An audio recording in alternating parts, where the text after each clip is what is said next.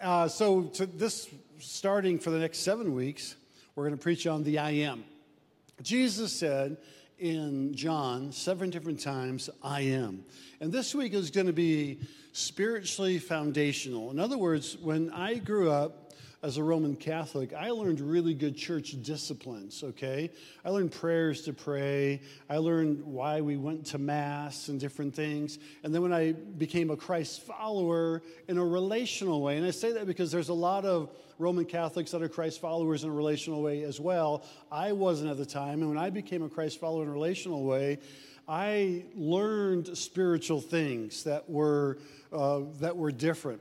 That, uh, man, I didn't realize I could maybe pray directly to Jesus and directly to God through Jesus, and I didn't have to do certain things. And I want to talk to you today about spiritual things that maybe some of you haven't learned, or maybe some of you haven't um, studied as much or as deep in the past. And so some of it may be old to some of you, and some of it would be very new. So you may want to take some notes, and it may seem a little more teachy, and yet we'll we'll preach at some points and times too to bring in maybe a level that the stories of the Old Testament are for our knowledge and our purpose, but they really happened. There were there were men that the Holy Spirit dealt with, Peter said, in days of old, and they would prophesy, or they would move supernaturally by faith.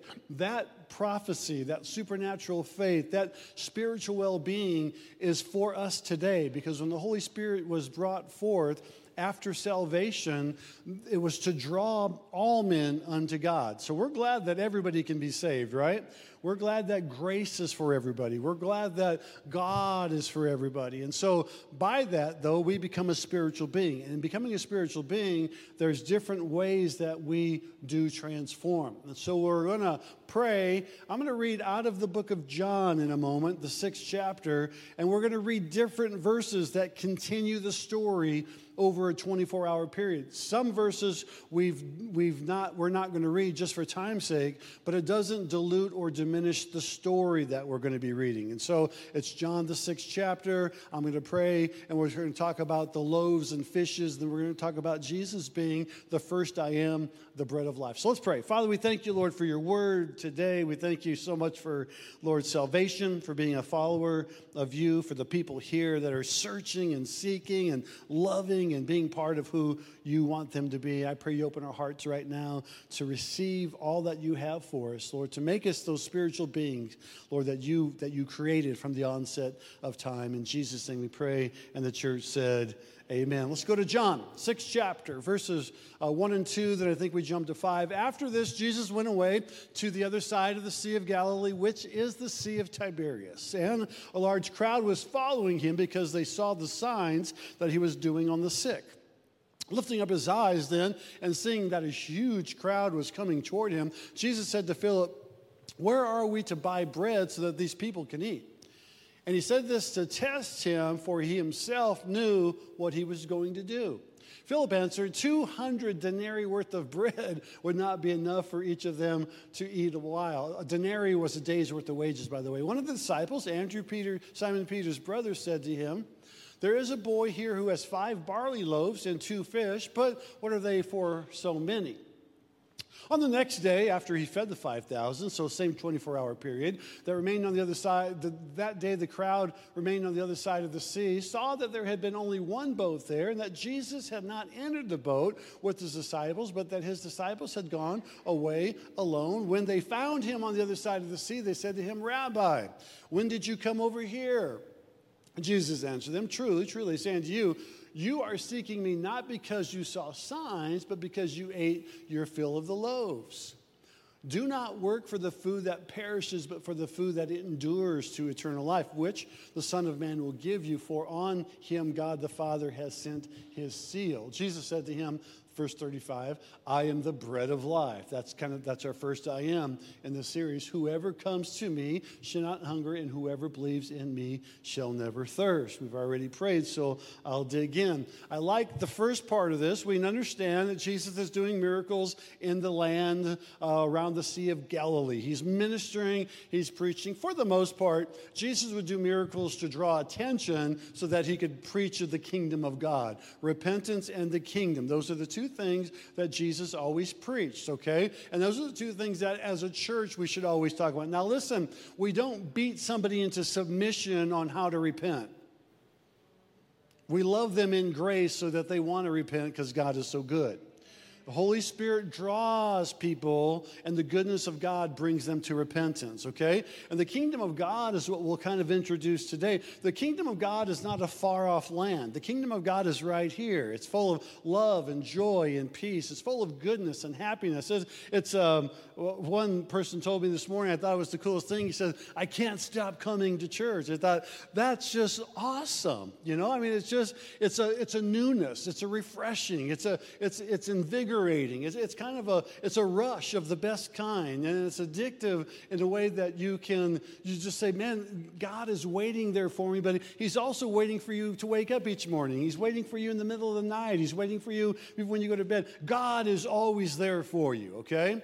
And so Jesus is doing miracles, and he's coming to uh, the Sea of Galilee over Tiberias, and, and there's a massive crowd that's following him, and this is one of the few stories that's in all four Gospels. And in most of the Gospels, it says, and there's five thousand men and women and children. And so Jesus is like, man, there's a large throng of people. Uh, they haven't eaten for a day or two. We need to feed them. Philip, what do we have to eat? And so Philip, if you remember from last week, is a loner. He's not, like, he doesn't want to be around a lot of people. Uh, when Jesus came and, and got him and said, follow me, he was sitting underneath a, a cypress tree. He was just kind of minding his own business. And so Jesus is calling Philip out, and I can imagine it's making him so uncomfortable. It'd be like if I called some of you out and said, hey, would you join me on the platform? Hey, Carly Hager, just come up here right now, and just be ah, like what she just did right there. Ah, no, and she's and she's sweating profusely, and she's getting ready to run out the door, and and it, it becomes one of those things like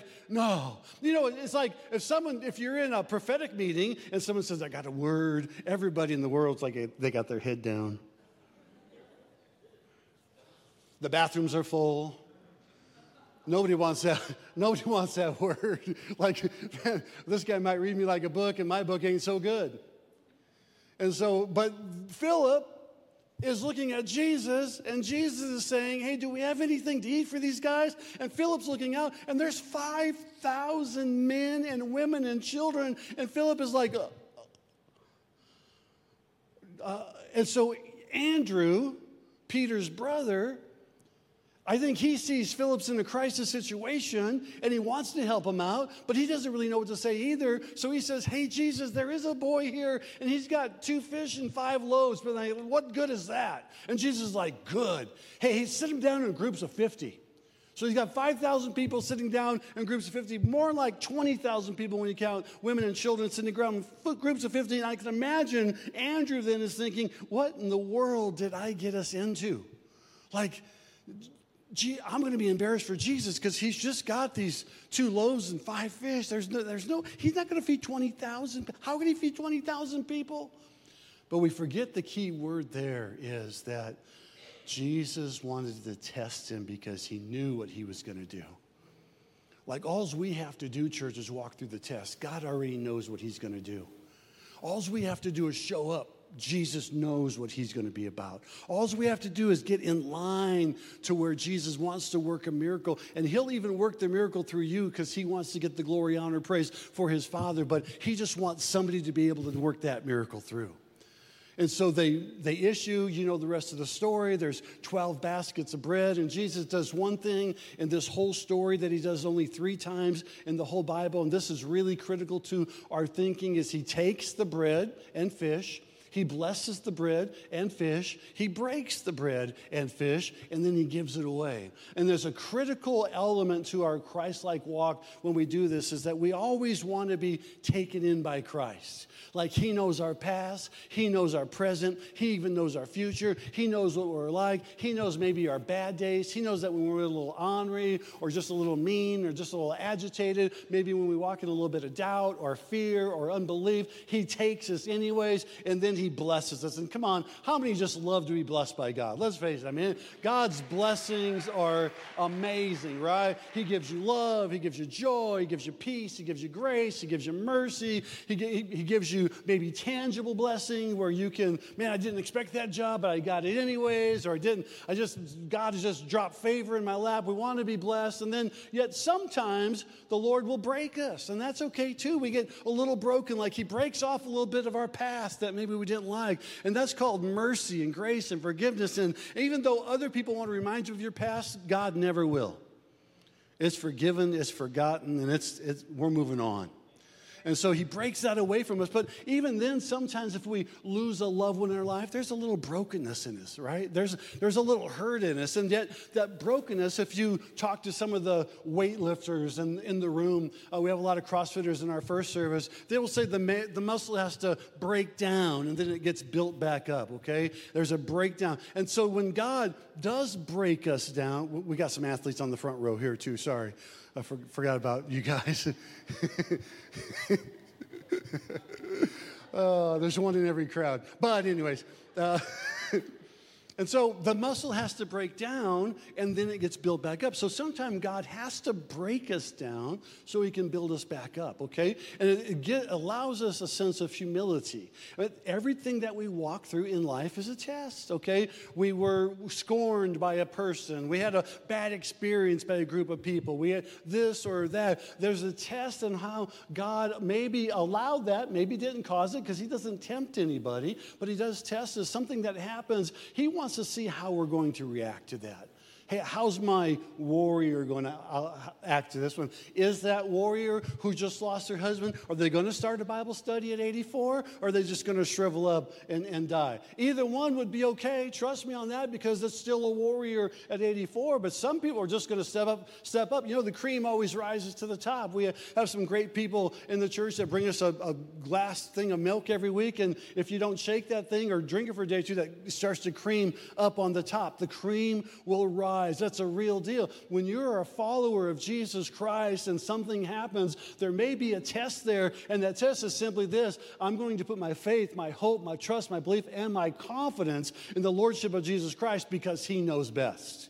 And so that's what was taking place here. It was simply a test. And I don't know if Philip and Andrew completely passed the test or not, but there's things that are happening in this scenario. And Jesus steps forward at the end of that twenty-four hour period and says, I am the bread of life. Don't follow for these reasons. Follow for this reason. And so we're going to talk to you this morning about that bread of life being a supernatural, spiritual thing that we would say, number one, fourth dimension. Dimensional thinking.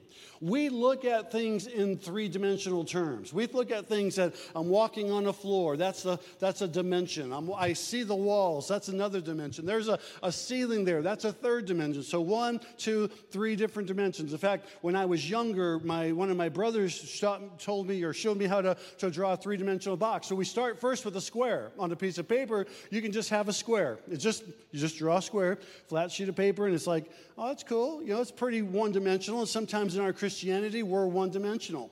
We're like, okay, I love Jesus, and I'm, I'm a Christ follower, or I tried God, and he didn't do anything for me, and maybe it was a test God had for you just to get you a little bit closer. You decided to get a little bit further away, and we've all been told by those who have maybe graduated in the Lord and gone home or have served longer than us, if you don't pass that test the first time, you're most certainly going to be taking it again and again and again and again.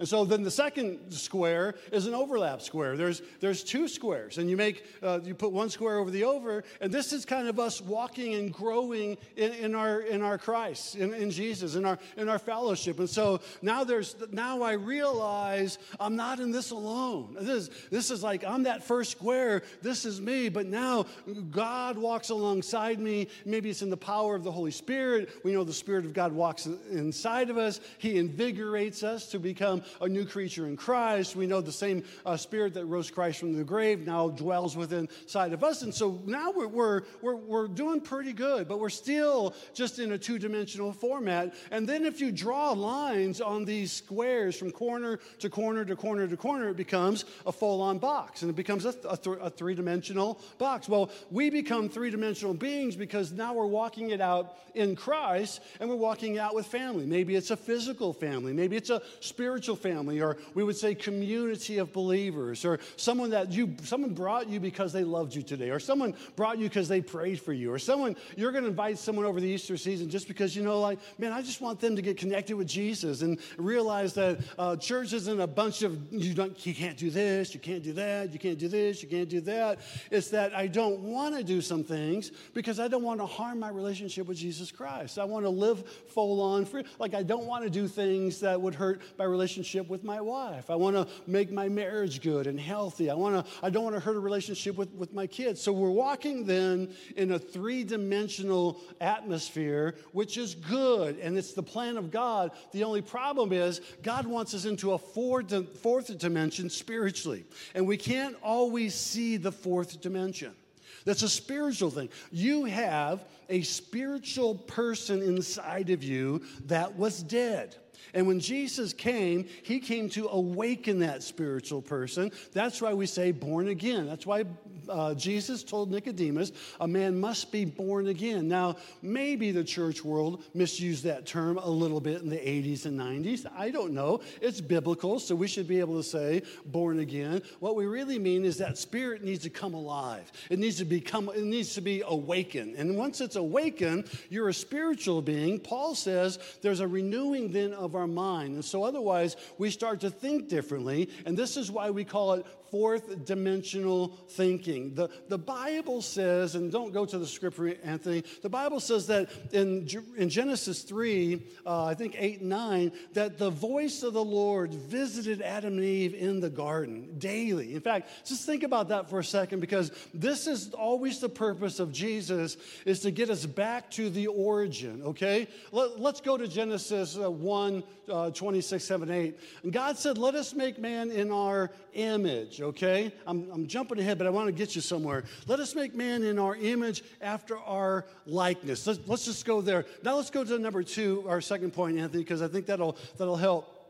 We are made in the image of God, or the imagination of God. So we're made in God's likeness. Because we were made in God's likeness, we have this fourth dimension spiritual attitude or atmosphere that we're walking in. When I'm walking in a spiritual, now I'm not so super spiritual that I'm no earthly good, Paul says, and I'm no, I'm not so super earthly that I'm no spiritual good. So one, if I'm operating in the fourth dimension, which I'll continue to explain as this day goes on, verses, or not verses, but with now the image of God. So when man was created, he was created in the imagination of God. Let us make man in our image. Let's go to verse twenty-eight, uh, Genesis one. And God blessed them, and God said to them, be fruitful and multiply, fill the earth, subdue it, have dominion over the fish, over the birds, and over living thing. And so he gives us then the power because of the imagination that he has and the image that he has. So the Bible says in John, no man hath seen God at any time. Only the man who grew in the bosom of the Father, he hath declared him, that man Christ Jesus, and Jesus is speaking that. So, but then Jesus also said, if you've seen me, you've seen the Father. We are the same. We are in each other. So when we operate in a fourth dimension type of attitude, we're operating in a spiritual mindset, a spiritual thought process that says, wait a second, if if I want to be, if I want to walk in that fourth dimension, if I want to be Christ-like. Now, what happened in the garden is that Adam and Eve fell. The Bible says you can eat from any tree.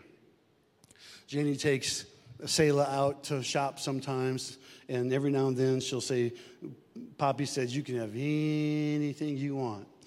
And and and Taylor will say, whatever. What, she, for a while, she had a hard time with her V's. They sound like a B. Whatever I want, whatever you want. You can have, honey, whatever you want. And and Taylor understands that the cart's not full. There's more. There's more room in it.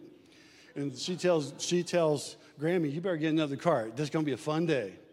And so one day she took a picture, and I I should that I should not have said anything you want. Everything you want. The, the living room was just full. Everything little Selah wanted. So our daughter Jill uh, in Omaha says, Cam says the same thing. He, you ever Cam wants. My point is this: they could eat from any tree in the bio, in the in the garden that they wanted. There was just one tree they had to stay away from, the tree of the knowledge of good and evil. My belief is because not only would that tree kill them spiritually, that tree would cause them just to operate in the first three dimensions. That would take away the fourth dimension. So because it took away the fourth dimension, now they're looking at weeds. They're looking at uh, pain, suffering. They're looking at sweat on the brow. They're looking at all these things that they didn't have because they were fourth dimensional creatures. And God's point of sending Jesus was to restore fellowship, but to give us access again into that fourth dimension of Christianity that so many of us don't use. We we we we take everything like this is as good as it's going to get. It's not going to get any better than that. God starts in in uh, in Abraham. We'll, we'll we'll go to point three. We need to return to garden thinking, all right? So write that down. In the garden, before the fall, the dew of the Lord, the morning of the Lord, the voice of the Lord every day walked and talked to Adam and Eve, every day, until they fell, and then they hid. Why, why did they hide? They, they started to realize, and they started to look at circumstances around them. When we look at circumstances around us, we start to become those circumstances. When we start to speak to things around us, we become those things. God wants us to speak above those things that are around us. He wants to call those things that aren't as though they were. He wants wants us to, to, to be a blessing into the realm. So he takes a man named Abram, who's seventy-five years old at the time, and says, Abram, I need you to leave. I know you're a good man. You love God. You love me. Now I need you to leave everything behind. He makes Abraham leave, and he changes his name to Abraham. He makes Abraham leave everything he knows because he doesn't want him to have situational thinking. Oh, I, I can only work for X amount of dollars an hour. Or I only can, but God maybe wants you to start a business. God maybe wants you to start a ministry. God maybe wants you to, to, to, to lay hands on the sick and they shall recover. He says, Abraham, move on from this. Now start walking. I'll tell you of the place that you should go. And Abraham becomes a father of faith. One day, God takes Abraham out in Genesis, the fifteenth chapter, and I think we have that verse up there. And he says, he brought him outside and said, look towards the heaven, the number of stars, if you are able to number them. Then he said to him, so shall your offspring be. In other words, Abraham, look at all the stars in the sky. Would you look at everything that's up there?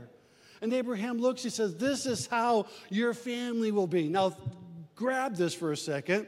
Abraham is over seventy-five years old at the time, all right? He's an older man, all right? He's he's not able to have kids at that time, and yet God is saying this is the, he wants to get Abraham into a fourth dimension mindset, a spiritual way of thinking that says, wait a second, my body may say no, the people in the town may say no, th- this group of people may say no, but God says yes. And whenever God says yes, that's the trump card. That that means God. If God's with you, who can be against you? There's not a devil in hell that will be against you if God's for you. In other words, there's not a devil in hell that can do anything to you if God is for you. There may be a test. There may be a test involved. And we, we look at Abraham and we see that he's a father then of many nations. He's the father of at least three different religious groups, organizations. He's the he's the father of uh, Isaac, of Ishmael. He he has the children with Keturah later on in, in Genesis, the uh, twenty-fifth chapter, and he sends those kids to the east. And so he's he's he's learning how he operates in this realm that says, wait a second, I can be this spiritual creature. Now again, if you're really new in Christ, this may sound really new and foreign to you. My challenge is this, that you don't always have to look and abide by the things that are around you, things that we touch. If you look at spiritual things, okay, the Holy Spirit's for me, Jesus is for me, God is for me, I have access to a community of believers in my church, and the Bible says, Jesus speaking, if two or three shall gather together in my name, there will they be. If those same two or three lay their hands on a sick person, he'll be healed in Jesus' name. This is part of the test that Jesus is saying, I am the bread of life. I want you to know that we don't search after those things that will perish. We search after those things that are in the spirit realm. Moses was the same way in Exodus, the third chapter. Moses sees a burning bush, but the bush isn't going to be consumed. It's not a big deal that the bush was on fire. It's a big deal that the bush wasn't wasn't burning up. It was just it was on fire, but not burning up. And so the now the bush is talking to him. This is this is fourth dimensional Christianity right here. All of a sudden, the bush is on fire, and it's talking to him. Moses, come here. Take your feet, take your shoes off. You're on holy ground. And so Moses comes up. He says, I need you to go deliver my people from Egypt. I've heard their prayers and their mourning come up before me. I heard that they're they're they're uh, uh, they're they're tired of the slavery, and that's just happens sometimes when people are deep in sin and they're tired of just being the bondage of sin. God, I'm so tired. God wants to free them up. And so Moses has five. Different excuses. He says, wait a second, God. In Exodus three, four, and five, he says, I'm not adequate. I'm not the right guy. I don't know how, enough. I've, I've not gone to Bible school. I don't I don't know what, what these guys are doing. I can't lead a small group. I stutter. I, I, I'm not as eloquent. If you hear me preach and you hear Marcus preach, you'll know that Marcus is much more polished than I am. He never stutters. He never stammers. Jane reminds me of that at least once a month. You ever notice how Marcus doesn't stutter? Yeah, honey.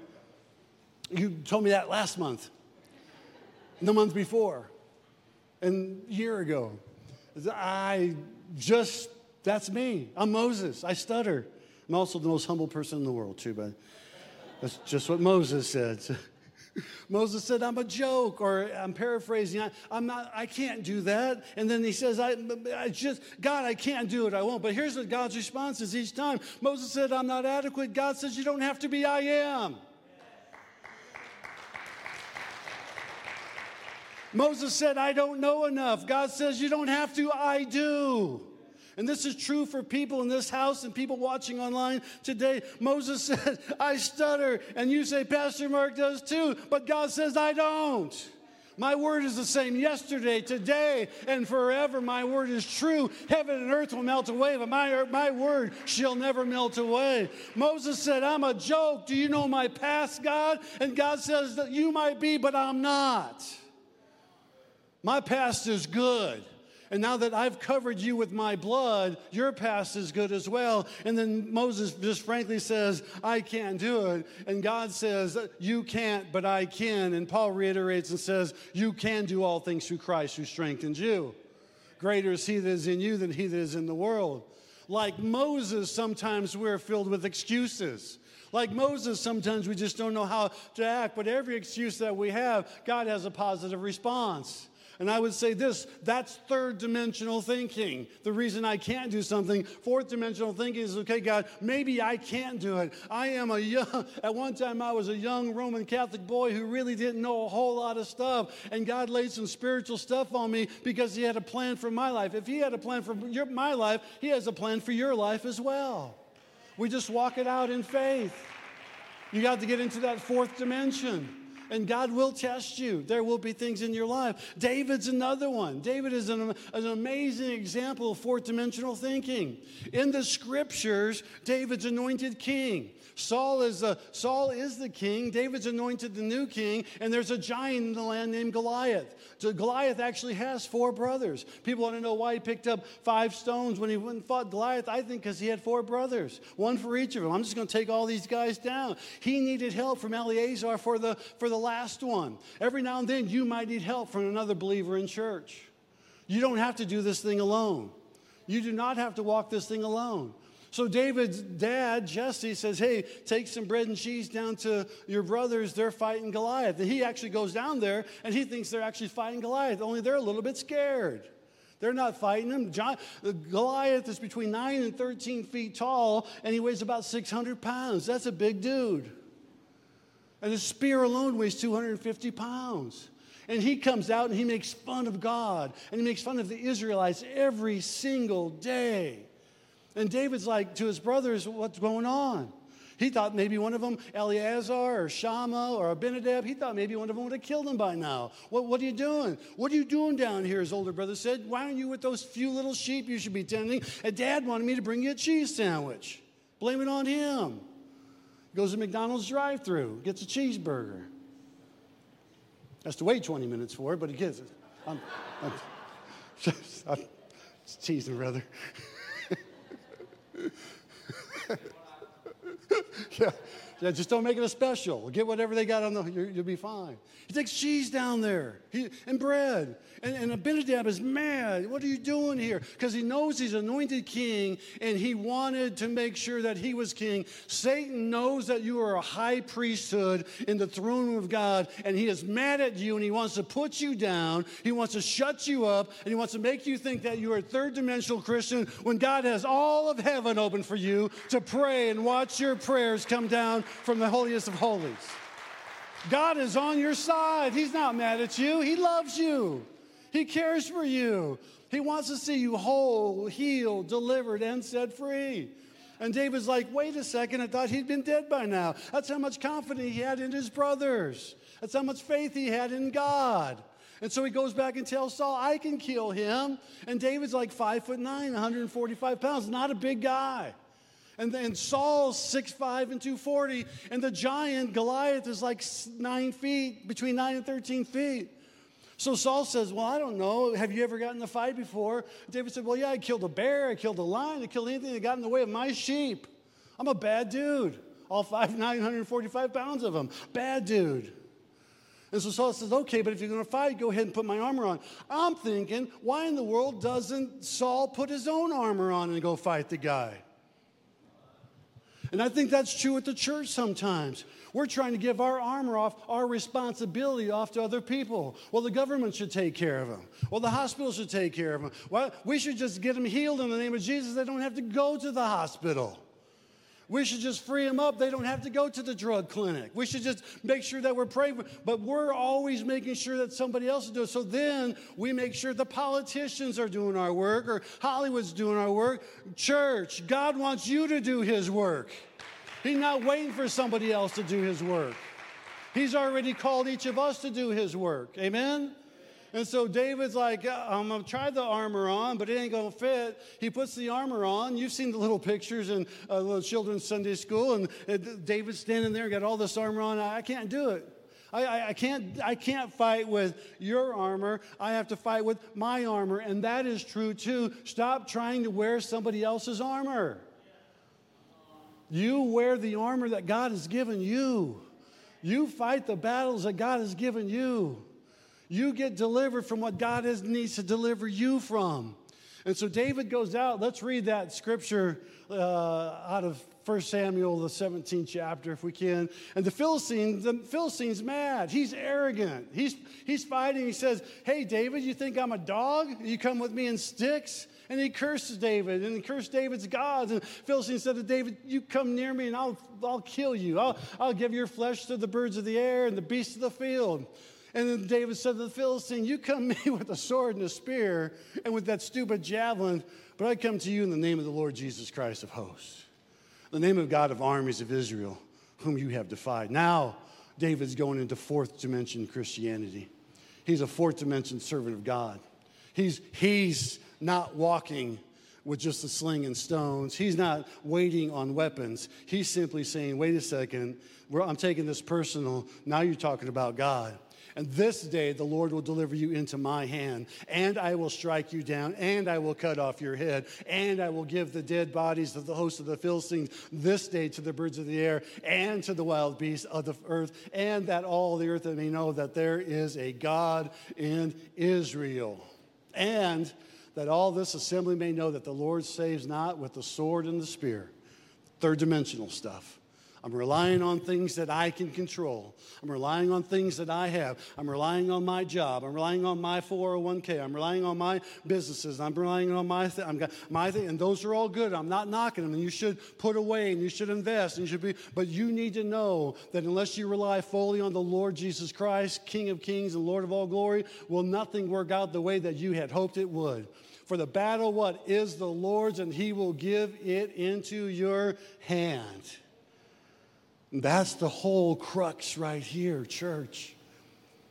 When we walk through this thing and we look at David and how he, fourth dimensional he got, it's it's total David and Goliath. You'll hear it in the Super Bowl. Well, Cincinnati's they're they're kind of a they're kind of a David, and the Rams they're kind of a Goliath, and nobody expected Joe Burrow to be there, and everybody expected you know these guys and all these things, and everything takes place, and all of a sudden we get to where we're starting to think in a three dimensional realm. Yeah, you know it's not going to work out. The stock market is dipping. Gas prices are high. This guy's not getting done. I need this guy, and we're starting to go back and forth, and we we need to wipe all that out and say, wait a second, that's just three-dimensional stuff. I don't need to fight with Saul's armor. I got the hand of God on my life, and so do you. Come on, backwards team. Last but not least, and I want, I want to teach you this, is the apostolic anointing. We need to walk in the apostolic anointing in our life. What is that? Well, remember when Jesus, after he called his disciples, he anointed them, and then he sent them out two by two. In fact, he did it to seventy people, seventy plus people, and they went out, and they were watching people get healed, delivered, set free, dead people were coming alive, and they ran back to Jesus a couple days or a couple weeks or a couple months later and said, even the demons are subject to you in our name. Or to, to us in your name. And, and it was like, Jesus said, yes, that's true, but wait a second, don't, don't forget the bigger thing. The bigger picture is your name's written down in the Lamb's Book of Life. That's, that's the big picture here. So, so what, he's, what is he saying? Well, he's saying that we have an, an anointing, a fourth dimension anointing, that if we ask for God to work through us, that then he gives us a spiritual understanding. Now, it could be wisdom, it could be knowledge, it could be understanding, it could be strength, it could be might, it could be an awesome reverence of God. It could be a holy fear. It could be it could be laying our hands on the sick and they could recover. In fact, uh, First Corinthians, the twelfth chapter says, seek after these things. Seek, seek after being a disciple. Seek after being an apostle. Seek after being a teacher. Seek after being an evangelist. Seek after being uh, a miracle worker. Seek, but most of all, seek the higher gifts. The higher gifts are explained this way, that the thing that God has for you and wants for you, that's what you need to run after. Your gift may look different than somebody else's gift, but your troubles may be the same. Stand with me this morning where you are. I'm gonna give you a, a real capstone of what of what we're talking about. Here, here it is in a nutshell. One, Jesus says, some are chasing me for the for the bread that I've provided for them. Well, that's salvation, and salvation is good. You can't get to heaven without being saved, without being a Christ follower, without being born again, without that spiritual person raising up inside of you. It's impossible. And then he says, some people chase me for the signs and wonders, that he created that food out of two fish and five loaves.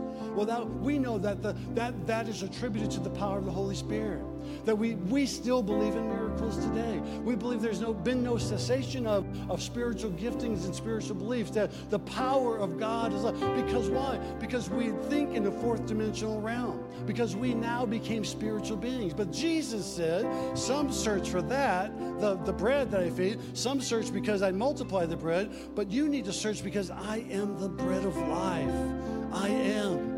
I am so that you can be. See, when Jesus quotes, I am the bread of life, he's saying, I want you in full relationship with me.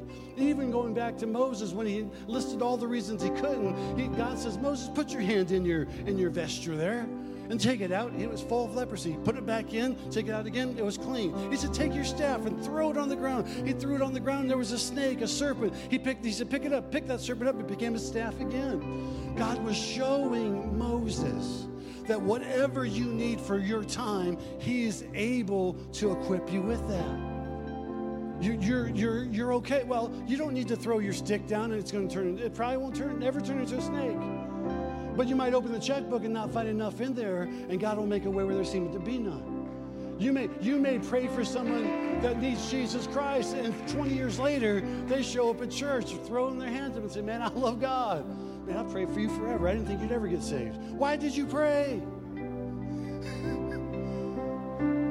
See, church, when we become fourth-dimensional Christians and not just third-dimensional kind, that only believe what we can touch, only believe what we can see, only believe what we can hear, and we accept whatever test it is that God places in front of us, you'll pacify in colors, because God is not about the test. He's about the victory, but he knows we all have to pass through the test. So I'm going to ask every person here, if you will, just raise your hands up for a second, just like this. I'm going to pray an apostolic prayer over you.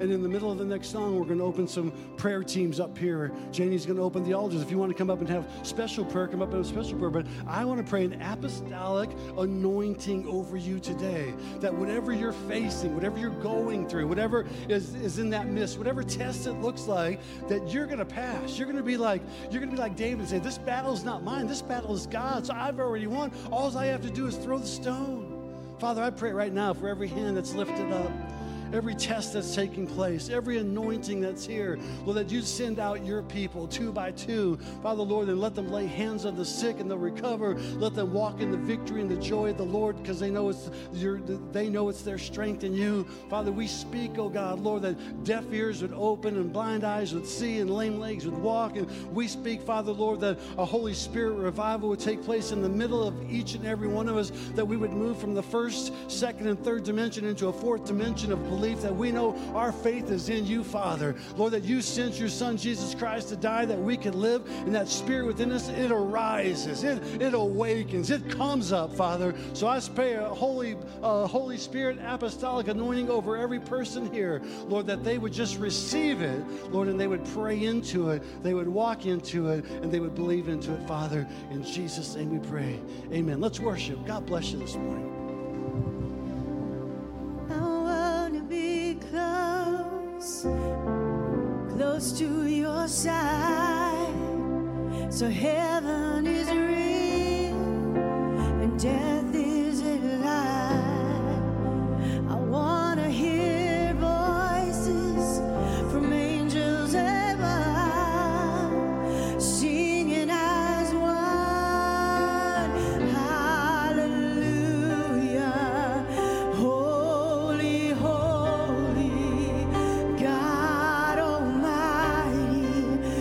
Great I am.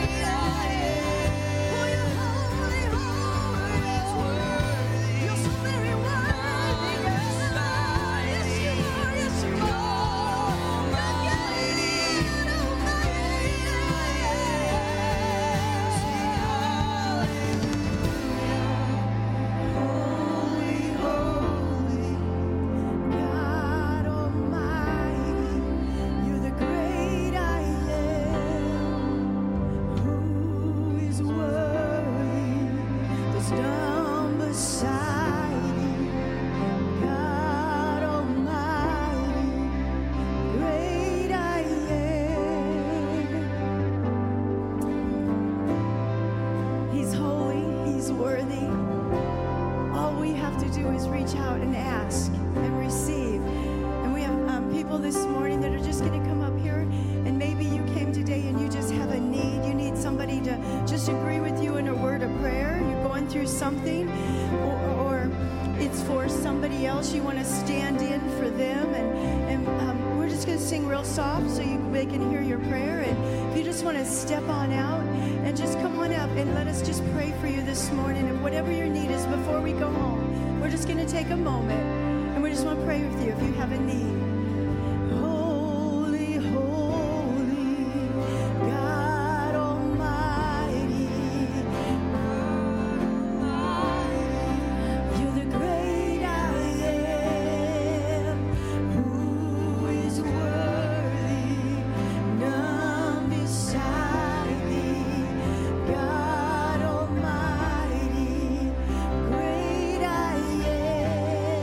Sing hallelujah.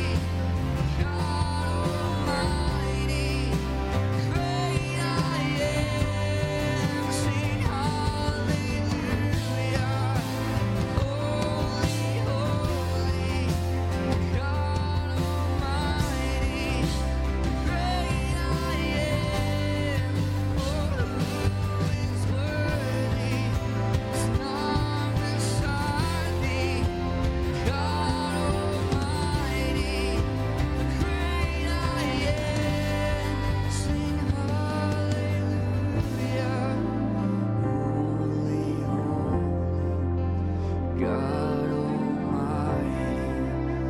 great I am, who is worthy, none beside me, God Almighty, the great I am, sing hallelujah, holy, holy, God.